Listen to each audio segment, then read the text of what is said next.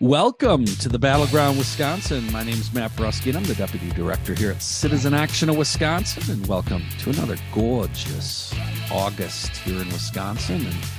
And folks are out enjoying the great state, and there's lots of things going on, including a really important uh, conference today in South Milwaukee where you will find Priscilla Bort, our movement politics director here at Citizen Action. Priscilla, welcome. And uh, am I right? You're in, in, South Milwaukee today for an important conference. I conference? am. I am live from the Wisconsin Public Education Network uh, ninth annual summer summit at South Milwaukee High School. Live coming at you. Well, we appreciate that you uh, took the time in spite of the important conference. We had Heather on uh, the executive director earlier to talk about the state budget and public education. So it's great you could make it there. Before we go any further, let me just quickly introduce Robert Craig, executive director here. Robert, good to have you too. Good to be here, and I'm hopeful. Uh, our fabulous host, Matt Brusky, is uh, assigned uh, Citizen Action folks going to State Fair to report back on the new healthy fair at the State Fair, since I'm advised by one listener that being uh, anti-state fair is worse than being against any of the sports teams in Wisconsin. Oh, good. Oh, oh I like that listener. So, Robert, this is you normally share the uh, messages our listeners send. I didn't get this one. Thanks for sharing it today. Uh, thank you, listener. Whoever took a shot at Robert for that, that's great. I've been carrying on your I've been doing your work uh, internally with uh, Citizen Action. We've got, as Robert is referencing there, I have tasked any staff who are going to State Fair to hunt down any good food opportunities. So Robert will reconsider and take in the joy that is the Wisconsin State Fair. Folks, you know, again, you don't come to talk State Fair with us, you come to talk politics. And we got to let Priscilla go. Uh, but before she does uh, go off to that great conference, she is with us because this Monday, uh, we at Citizen Action, led by Priscilla, launched the application in the process for announcing this uh, the movement politics academy our second version of it and priscilla's first uh, version of it this fall. Priscilla tell our listeners more about the movement politics academy that you're gonna you're gonna be leading this fall Yes, I am so excited.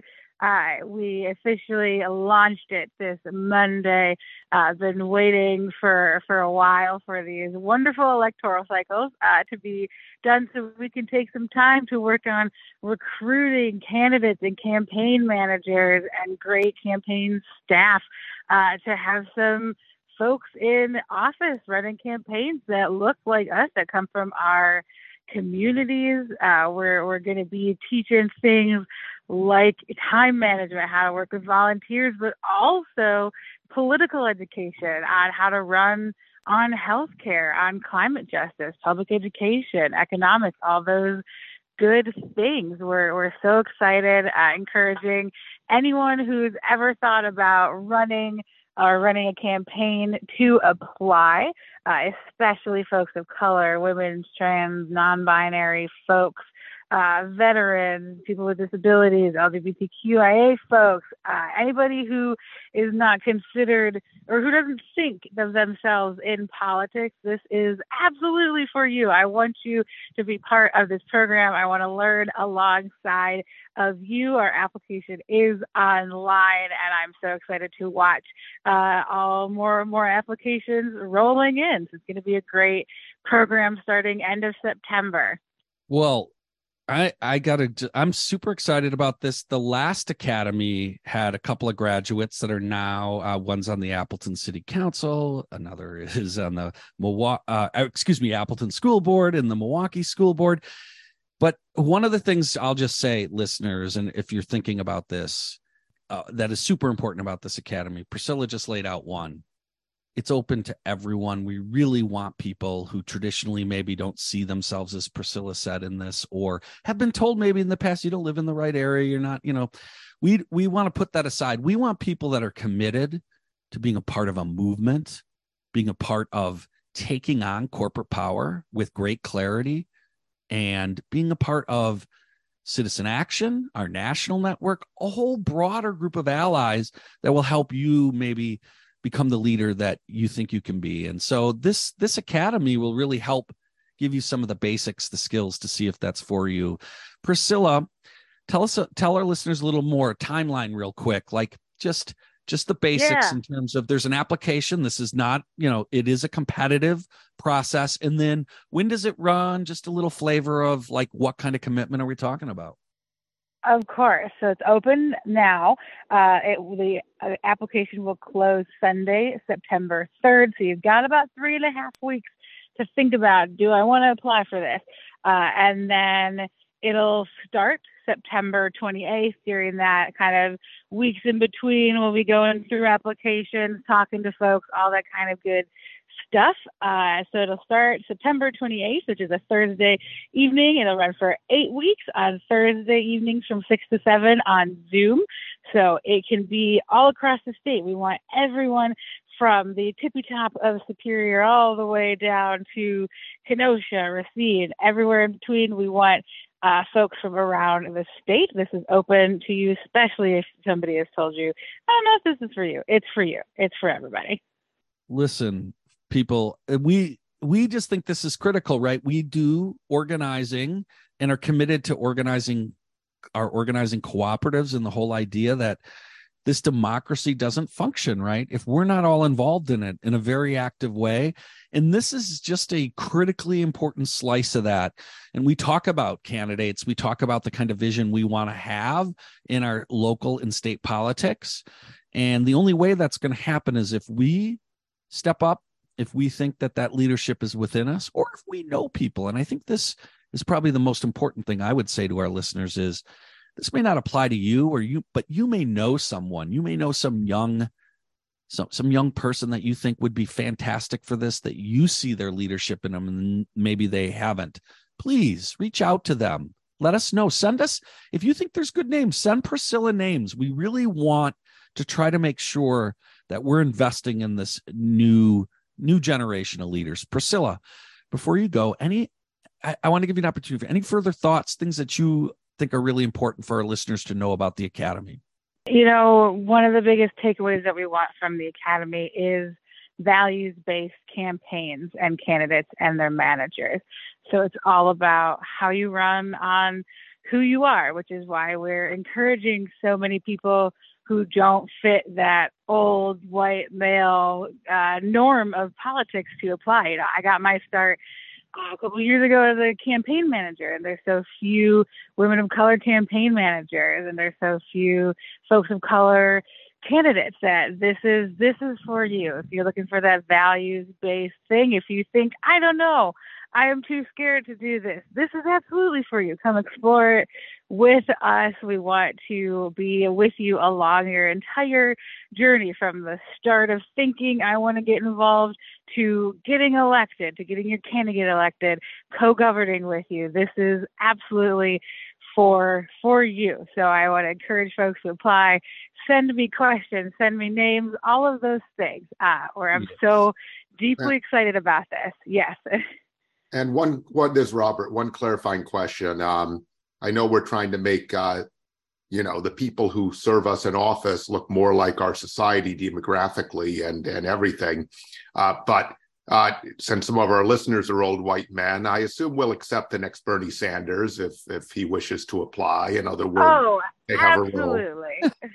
yes, there is no. a role for everyone. No, there's a role for everyone. Uh, we just want to make sure that folks who are often not told there's a role for them hear that there is a role for them here at Citizen Action at the Movement Politics Academy. Yeah, absolutely. And if what's important, folks, and just to put a point on what Robert said, right? Like Bernie Sanders was told he couldn't win because Bernie Sanders says, I want to run without major campaign contributions. I want to build a grassroots effort that can get out there. Those are the, if you're that kind of person, please, and you want to take on corporate power and be aligned and help break down, you know, the white supremacist structures that are crippling our ability to thrive, right? Please give it a consideration. Priscilla, I know you got to go. Uh, I just want to thank you for taking time to come on and just talk to us, even though you were at the uh, this important convention today. Absolutely. And if you are at this convention too, or you're listening to this afterwards, hit me up. I'd love to discuss it with you. Yeah, absolutely. Great. Well, thank you, Priscilla. Uh, folks, there'll be a link to information about the Academy, which includes obviously a link to the application. And take Priscilla up if you're thinking about this, or even if you think you've got some people that you really would like to see uh, step into their leadership. Please, please, we we really want to we want to find all those folks. But first, we also got to take a break. You're listening to the Battleground Wisconsin, where Citizen Action. You can find us at citizenactionwi.org. Battleground Wisconsin is supported by the good folks at WEAC Region 2, protecting the rights of education employees and promoting public education in the central Wisconsin area. Learn more at weac.org, W-E-A-C dot O-R-G. Welcome back to the Battleground Wisconsin. We're Citizen Action. Robert, before we go on to our next topic, I do want to give you any final thoughts that you have about you know the academy and and why it's so important because you know you and I've been doing this work a long time and this is a this is always a it's a struggle. It's hard. It's hard to find people to run for office period right? No matter what their ideological uh background and feelings are. It's even harder to do this kind of work where you're asking people to take on you know significant power and wealth and do it uh, uh, do it at your local uh, government level where you may be the only person uh, when you get elected or there may be two of you and and that's a challenge. Your thoughts robert? And and this is also open to people who don't necessarily think it's for them but they could like to run campaigns or work for people who are running just so folks folks know. I think priscilla said that but just to put a, a, a point on that. Um, but i would just say that look, there's a lot of complaining, quite frankly. You know, complaining can be justified in about the lack of good candidates on our side, the lack of progressive candidates, progressives who think they're running for office, being on a ballot line and don't know how to run and therefore aren't really doing anything like they think they are. It is not Mr. Smith goes to Washington anymore. There are things you have to do to actually be heard by voters and have a chance of being elected.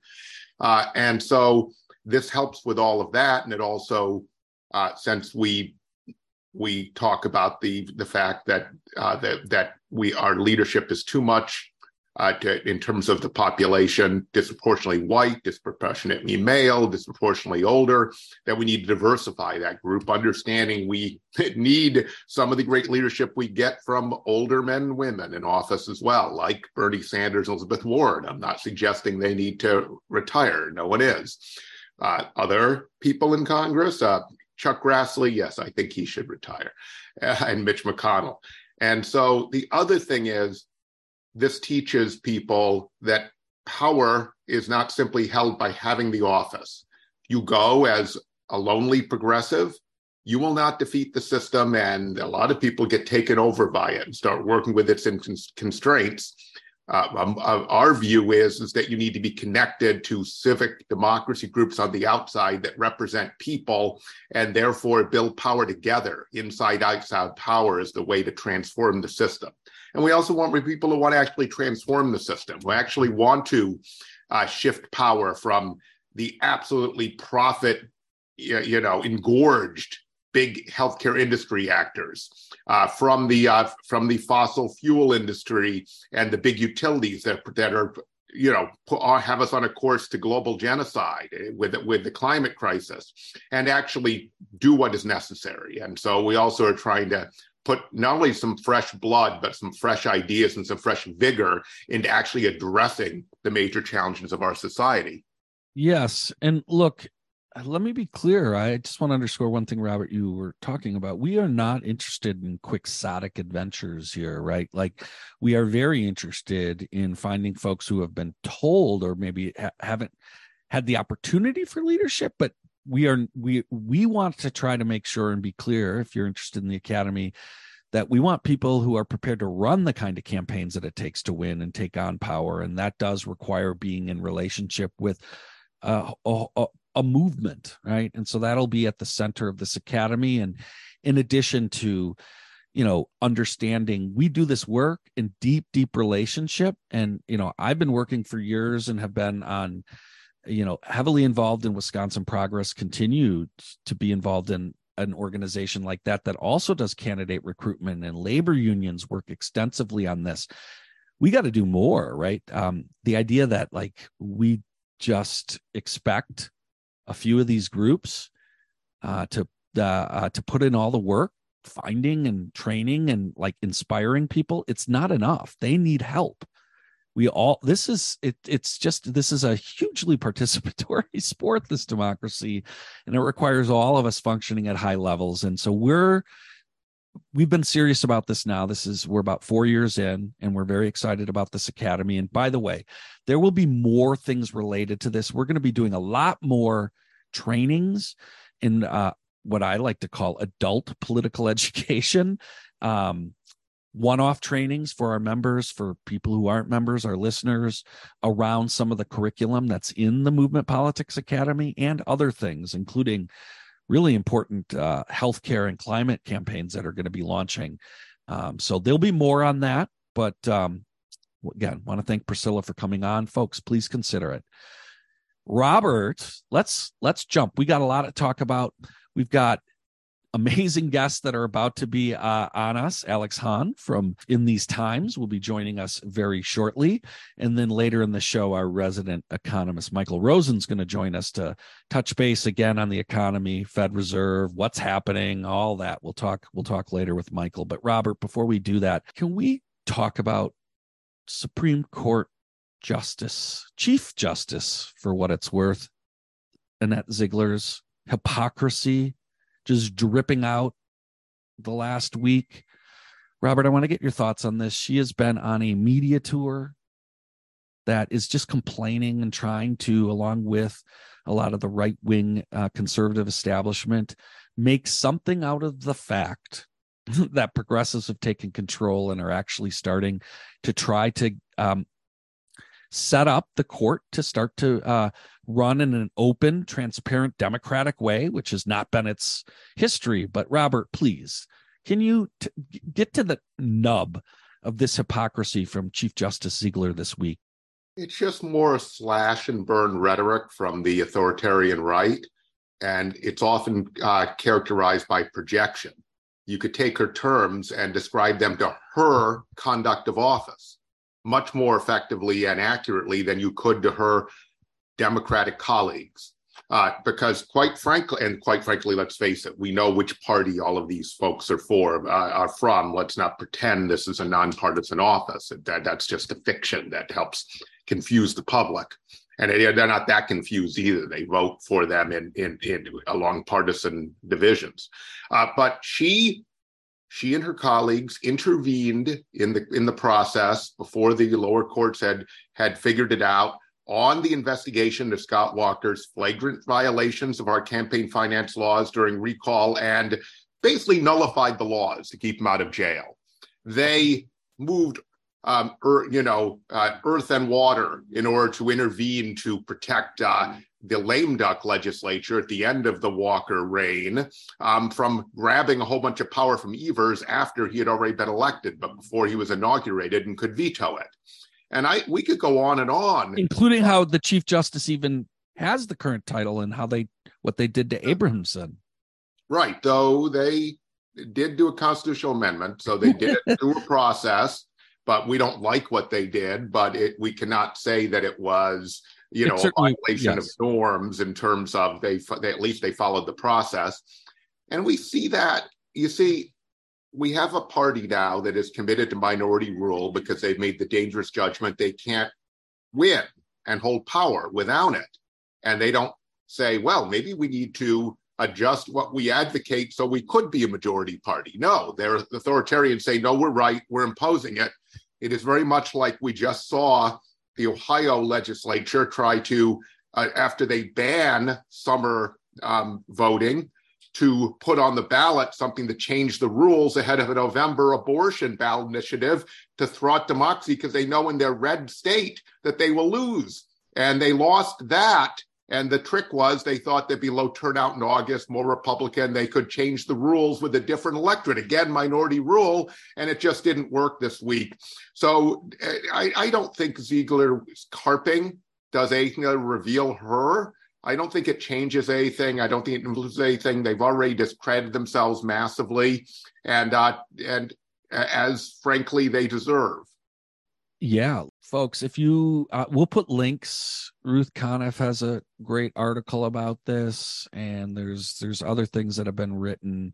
Um, unfortunately, Robert, it is frustrating. I do believe the mainstream media often, like they they gave the chief justice a stage as if this argument came with the basis of credibility which which is unfortunate because it's just it's it is absolutely ridiculous and just more broadly just to put a point on this right the last two supreme court elections have been very clearly about like this type of the way the court's been conducting itself. And there's been landslide like these have been huge margins of victory.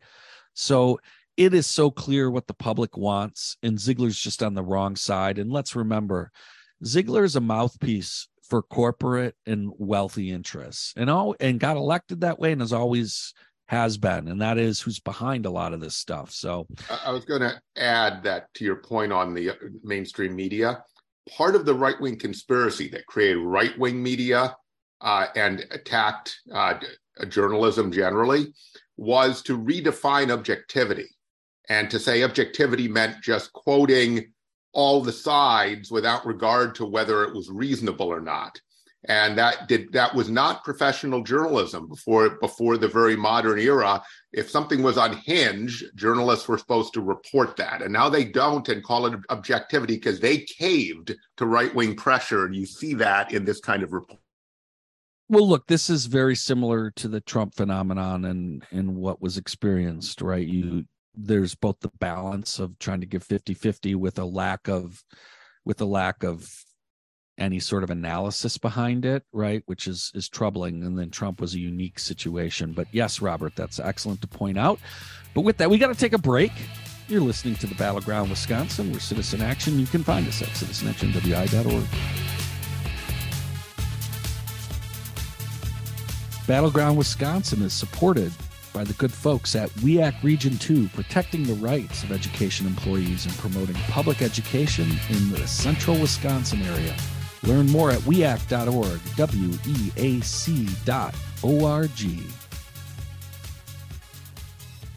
Welcome back to the Battleground, Wisconsin. Again, we're Citizen Action. You can find us at citizenactionwi.org. We are super excited to have our first guest. That is Alex Han. Alex is the executive director of In These Times. Alex, first of all, it's great to have you. Welcome. Uh, thanks for having me, Matt. It's wonderful. I'm going to kick this right away to uh, Robert, who actually is also uh, connected in these times as a board member. And we just think the world of your uh, magazine and uh, journalism. Robert. So, Alex, you've made a really uh, interesting migration from progressive movement building and organizing to independent media. I think we first met at SEIU. We were both fighting for home care workers, uh, you know, back in a decade and a half ago.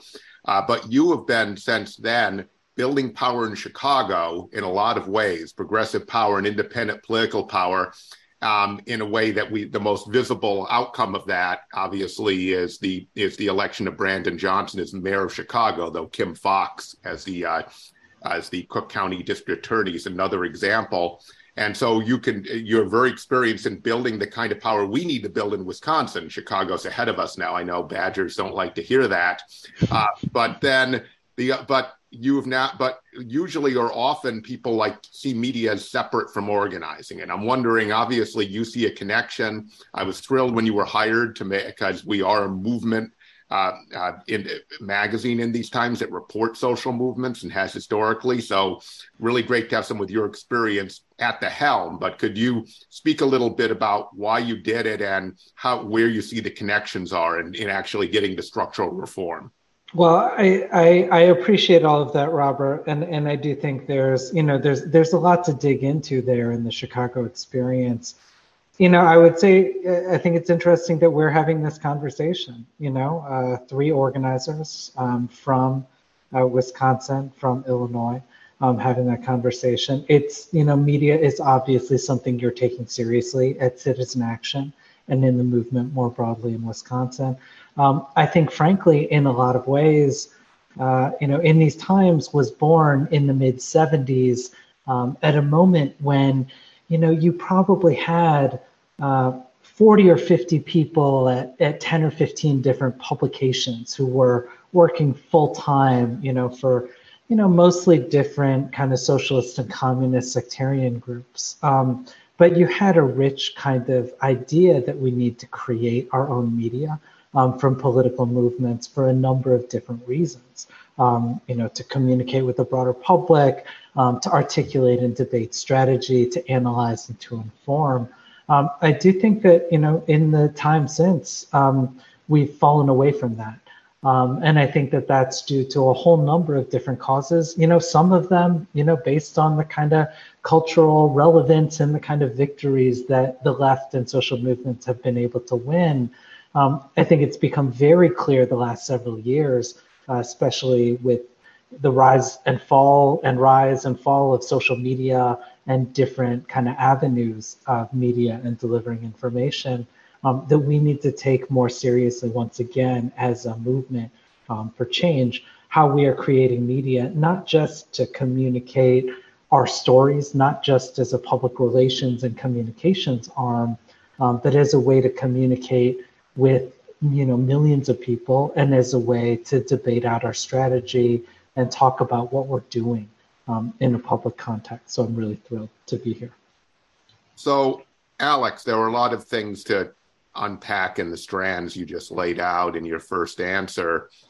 And I heard you talking about speaking to a broader audience than is currently in our movements, actually involved in movement organizations, right? Uh, uh, the, the various spectrum, uh, but also a place for, since we have a movement that is complex and diverse and highly local all over the country, a way to receive information about what what our counterparts are doing elsewhere and to debate major concepts and major questions such as what should be the role of of the left in uh, in in the 2024 election and how how should they relate to the Democratic Party versus independent political power.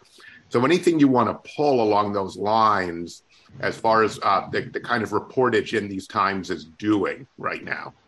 Well, I, you know, let me make a little bit of a shift from thinking about the electoral realm. You know, right now, you know, we're in the midst of a kind of overlapping set of struggles in the labor movement. Um, uh, you know, a, a mix of those are workers who are organizing a union for the first time at places like Amazon, Starbucks, um, and a lot of other, you know, less famous, you know, less brand name um, employers around the country. Um, you know, we saw recently the tentative agreement at UPS covering 340,000 workers. Um, you know, what's been billed is a $30 billion um, agreement that, that workers are voting on. Um, in five weeks, we've got, you know, a couple hundred thousand auto workers whose contracts are ex- expiring at the big three. And so I think part of our task is to make the connections um, between those struggles, make the connections between those struggles and, and social movement action, um, make the connection to electoral politics. Um, I'd also say that I think our movements have gotten much better at understanding mass communication. Um, we've gotten much, you know, the example of the Chicago mayor's race. I know you all in Wisconsin you know, there's really good coordination and work on statewide races, right? There are moments when we are talking to millions and millions of people. Um, those moments tend to happen um, when we're getting at the vote um, for an election. And I really want us to think about how we're continuing that communication, how we're continuing that engagement, and bringing people in. We see that, you know, issues like, you know, we've got the highest support um, for labor unions in kind of the you know in, in the history of, of polling on that question. Um, we've had over the last three years, and this is slightly more um, nuanced, I think, but you know we've had really broad popular support um, for uh, non-police interventions around um, you know, public safety and mental health. And so we've got to figure out ways to capture and speak to those majorities, not just at the peak of a street protest movement, not just in the three weeks before election day, um, but year round, so we can really develop mass organization.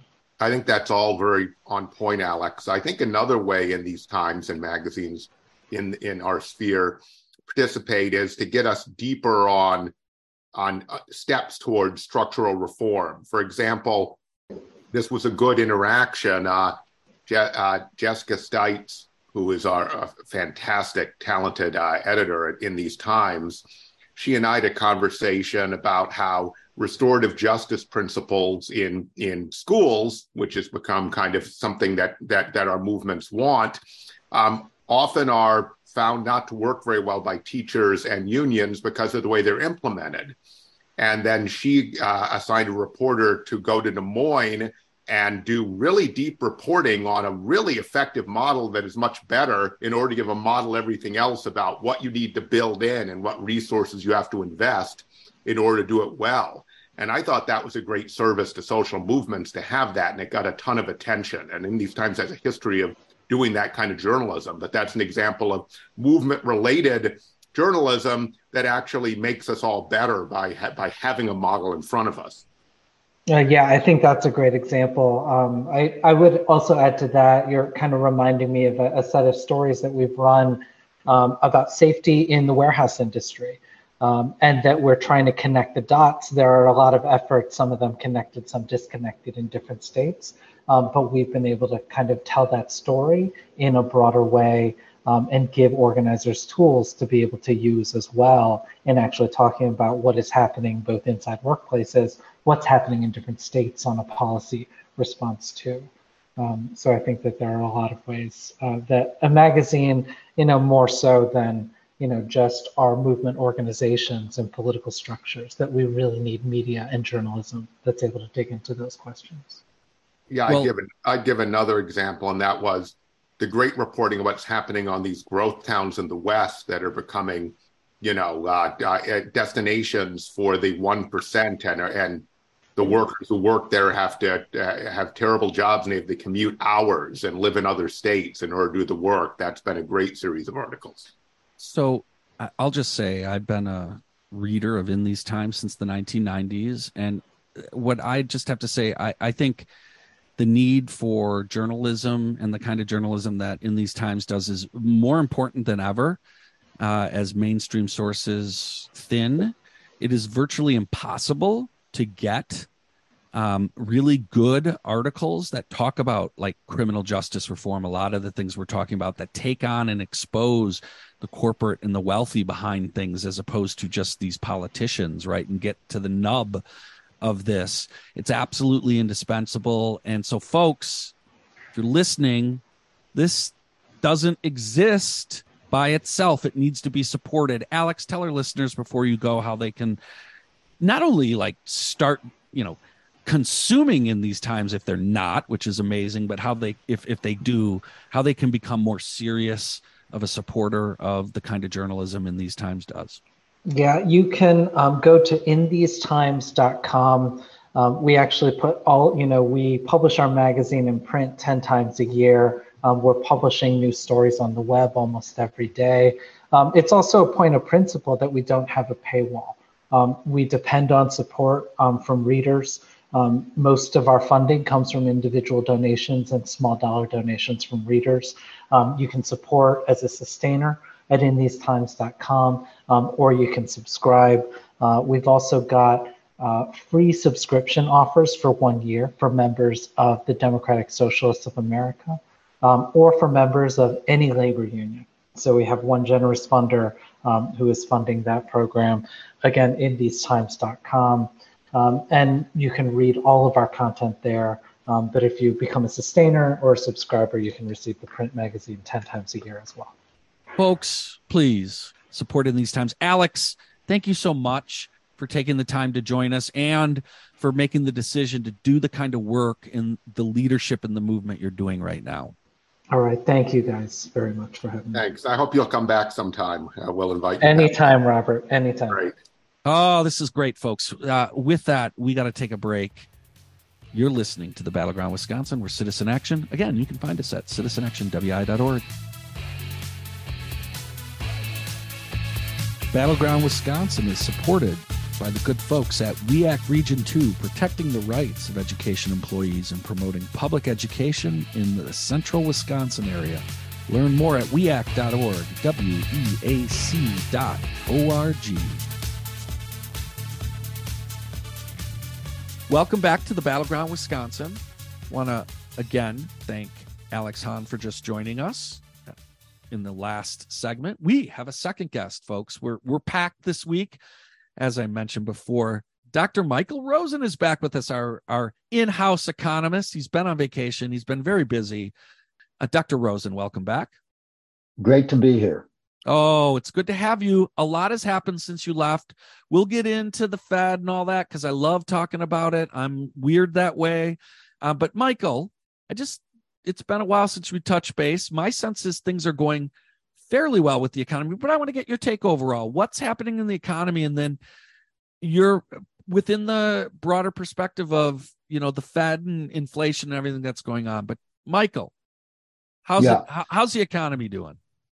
The economy is doing exceptionally well. Uh, everybody might not recognize it, uh, but it's doing exceptionally well. Job growth has been phenomenal. Biden is is right now trends continue and the Fed doesn't kill this economy with additional interest rate hikes, Biden will go down in history as the greatest job creating president in the history of the, con- uh, of the country. Let me just give you a, a little bit of data. So far, he's under the Biden administration, 13.4 million jobs have been created. That's seven times as many jobs as were created in the 16 years of the last three Republican presidents combined. Since 1989 and the end of the Cold War, the United States has created 49 million new jobs, 47 million of those out of the 49, so almost, I mean, 96% were created under Democratic presidents. There's no doubt that right now we're having a blistering hot economy but it is slowing. It is slowing. In August, the jobs report, we only created 187,000 net new jobs. That's still pretty good. Unemployment is at record lows. And in the state of Wisconsin, it's lower than it is nationally, which is at a record low. Uh, and uh, labor participation is at a record high. In other words, this idea that people were leaving the labor market uh, and not going back to work is not true. In fact, that's why we're seeing labor shortages in certain areas right now. Uh, and inflation has fallen by two thirds. So that right now, real wages, that is purchasing power wages or adjusted for inflation, are going up. They're higher than the inflation rate right now. The inflation rate is around so, 3%. So, so Michael, we're in a sweet spot. So I I I feel and sort of see the same sweet spot that you do, but help me understand this and help our listeners understand this. That is not at all how the the numbers. If you ask people how the economy's doing, Biden is tied numbers with Trump. Um, it just help help explain and I, obviously i think all the talk about inflation helps dampen. But help explain why in spite of what you just said we're in the sweet spot. People don't feel that. Well yeah i mean that, that's not something that i'm an expert in. I can give i, I can give you some are we getting outside personal... of the economists uh yeah, skill yeah, trade? But but the economists do you do understand public sentiment and how like this plays. So, what are your thoughts, yeah. Michael? My thoughts on this are this: number one, uh, people have been through a rough patch. Uh, we were in a pretty deep recession, uh, and I will say that the it could have been much worse, uh, as we saw under the uh, Great Recession in uh, 2008, 2009, when there wasn't massive investment in the economy, and we had a very slow and jobless recovery, a painful recovery. That didn't happen this time. But I think that uh, people have long memories and people who went through this recession and COVID, uh, you know, are, are uh, very cautious. I also think, I also think that partisan media, uh, the attacks, the constant attacking of the Biden economy, what they called Biden, Bidenomics, which was a pejorative at first, and now the Biden administration is trying to turn it into a campaign slogan.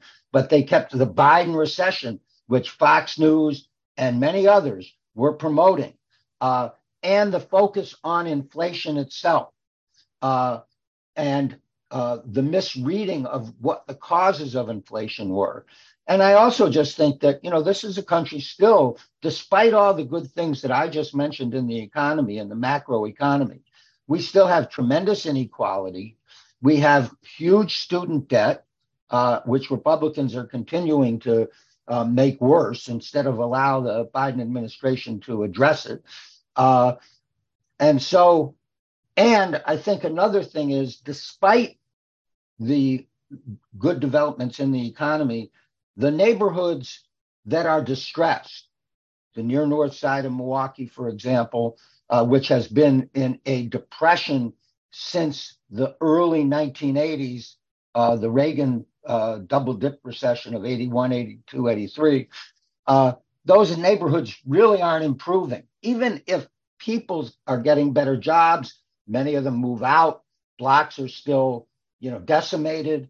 Uh, there's high levels of poverty and crime, and so people don't experience the the the uh, strong economy in the same way that someone who lives on the east side or who lives in uh, even a, a, suburb like uh, South Milwaukee may experience it. Exactly. And I thank you for saying that. And I think that that helps explain a lot of this. And also, you know, if you if you own your own home, that's great. If you're a renter, the rent is too damn high. And there is what is going on in the housing market right now, in particular markets that certain folks, uh, as you just mentioned, right, uh, uh are dealing with. That that there's immense pressure that's eating up everything, right, in a in a terribly uh, discriminatory way. Robert, question for Michael.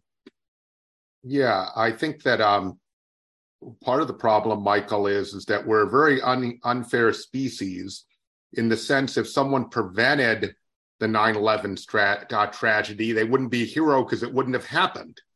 So a lot of folks have jobs and they don't attribute it to Biden because they have jobs, but they still go and face inflation and other places. Right now, it's the gas pump. Now, and Mike Matt pointed out housing has been a constant hyperinflationary, and I would add healthcare to that. Um, but let me just ask it this way. So, you know, there's been a lot of criticism here and among progressives of the Fed, but they haven't crashed the economy. They may have figured out a soft landing, though I agree with Matt's idea they could mess the landing up at the end, so to speak. Uh, that Part of it is, I would say, the stimulus that Biden did, which he hasn't gotten credit. Right. He's made huge, massive investments, and those have outweighed the interest rate increases. So it's worked so far, even though it's not a coordinated strategy. The Fed's on its own program. Uh, Biden and the Democrat Congress on another. The Republicans now not playing ball and cutting off stimulus. Um, but I just wonder um, we have energy prices spiking, right? and we had a little uptick in inflation, but it's it's more energy than anything else. Utilities and gas prices at the pump, which are people are very sensitive to, and the utility issue. This is where implementing the Inflation Reduction Act can help. It's fricking fossil fuel industry and being tied to that commodity, right? And a lot of actors that are that can c- control supply and control therefore the price, like Saudi Arabia and the rest of OPEC. So my question is some have floated that the Fed's 2% inflation goal is arbitrary, that they should consider making it 3% and leave it. And that seems like, because they're saying that in mainstream, which means it's not just us, it's some of the folks who were in the conversation. Uh, can you speak to that? That that really they could stand pat now and that they don't have to be hawks about the 2%. That makes sense to me, but you're the expert here. No, I agree with you. I, I think you're right, though, Robert. The the the two percent target is an arbitrary target. There's no science to it. Uh, I forget if it was Norway or Sweden. It was a Scandinavian country that adopted it first, and then and then everybody uh, just followed the leader, uh, and that became the standard without any real uh, uh, justification, any economic science justification. Uh, and the fact of the matter is that in attempting to reach that, we could, the Fed could cause a recession. I want to address something that you just said, which is really important. And that is that the reason that the Fed's rapid increases, and these this they've increased interest rates by almost over 5% in a very short period of time. The reason it didn't cause a recession it's, is that because of the stimulus programs of the Biden administration, you mentioned, uh, I think you were referring to ARPA, the American Rescue Plan Act. Prior to that, there was the CARES Act. Both of those pumped a huge amount of money into the economy. But don't forget, there was also uh, the uh, semiconductor, the CHIPS Act, which has been a huge investment, private, stimulated all kinds of private investment, public investment, and private investment, and the Inflation Reduction Act and the Infrastructure Act. So there's been this huge amount of public investment in the economy that has been a counterbalancing force to the interest rate hikes of the Fed. If the Fed keeps raising interest rates, it could kill that economy. And remember, the, the, the analysis of why you raise interest rates is because you think there's demand is too great. There's more demand than there is supply. The reason that we had inflation was not excessive demand. It was a combination of supply chain blockages, problems with the supply chains, China shut down, and the Iraq war. That's pretty clearly why we had inflation. And that's agreed on pretty much across the board. I mean, there are a few economists who who don't, but pretty much across the board and now. The, and Michael, the other thing is the brittle supply supply chains corporate America put in there yes. with no resiliency in order to maximize their short term profit, but left us vulnerable. Absolutely, and so if so, if that's correct, and I think I believe it is, and I think you believe it is, then the medicine of increased interest rates is not addressing the problems that existed. And uh, if they continue to raise them, uh, and as we've seen, job creation is slowing down. It's still pretty good, but it's slowing down. If they continue to raise them, we risk throwing the economy into a recession. That would be a horrible thing to do, and it would be a, mis- a policy mistake. To your to the question of two percent, there's absolutely no reason that we need inflation at two percent. Uh, and I'll tell you the what really drives that. What really drives it uh, is that inflation is hated by the investor class. They hate inflation because it eats up the value of their investments. Uh, it actually reduces for debtors yes. the value of their debts. Uh, and so, uh, you know, when you have a Fed that's dominated by central bankers uh, and very wealthy people, uh, there's a class bias to focusing on inflation and not the Fed's real, at least legally uh, legislative goal of stable prices and stable employment. The Fed generally errs on the side of fighting inflation and ignores employment and unemployment. And if it, if it is focused on the 2%, it makes that its goal, it could make that error again and cause unemployment to begin to rise. Well, let me just say, I did not make an error in making sure Dr. Rosen came back Uh, onto the show today. It's great to have you back, Michael, but we got to end the show. And I'll just say, Michael's going to be back in September. We're going to have him because the Fed's going to be meeting again. Will it be 12 out of 13? That would be if they raise rates. And I I agree. They should ought not, but everyone expects and X expects that they will probably raise rates again. So we'll we'll bring Michael back in September. We're going to talk more about this. And it, uh, you know, one other thing, Michael, before you go, I actually want to bring a couple of strands of conversation we've been having over the last year together, sometime um, this fall, and I want to have a conversation with you and Tobita Chow, who we've been talking a lot about the anti-China uh, rhetoric. And I want to talk about the economic impact. Um, we spend a lot talking about just how it's bigoted and often leads to hate unnecessarily. And, um, but I think it's we need to have a conversation about the economic impact of this type of campaign on our economy and the role of China and its integration, right? And what this means. Um, because I think it's very we're headed in a very dangerous area uh, election cycle where the one thing uh, the parties will probably be likely trying to one up each other on is who's tougher on China.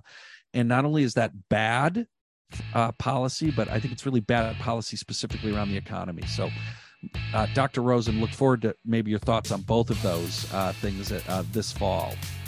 That'd be great. And with that, thank you, Dr. Rosen, for being here. We also want to thank Alex Han, from in these times joining us earlier. And want to thank our producer, Brian Woolbridge, who makes every one of these shows possible. We will see you all next week here at the Battleground, Wisconsin.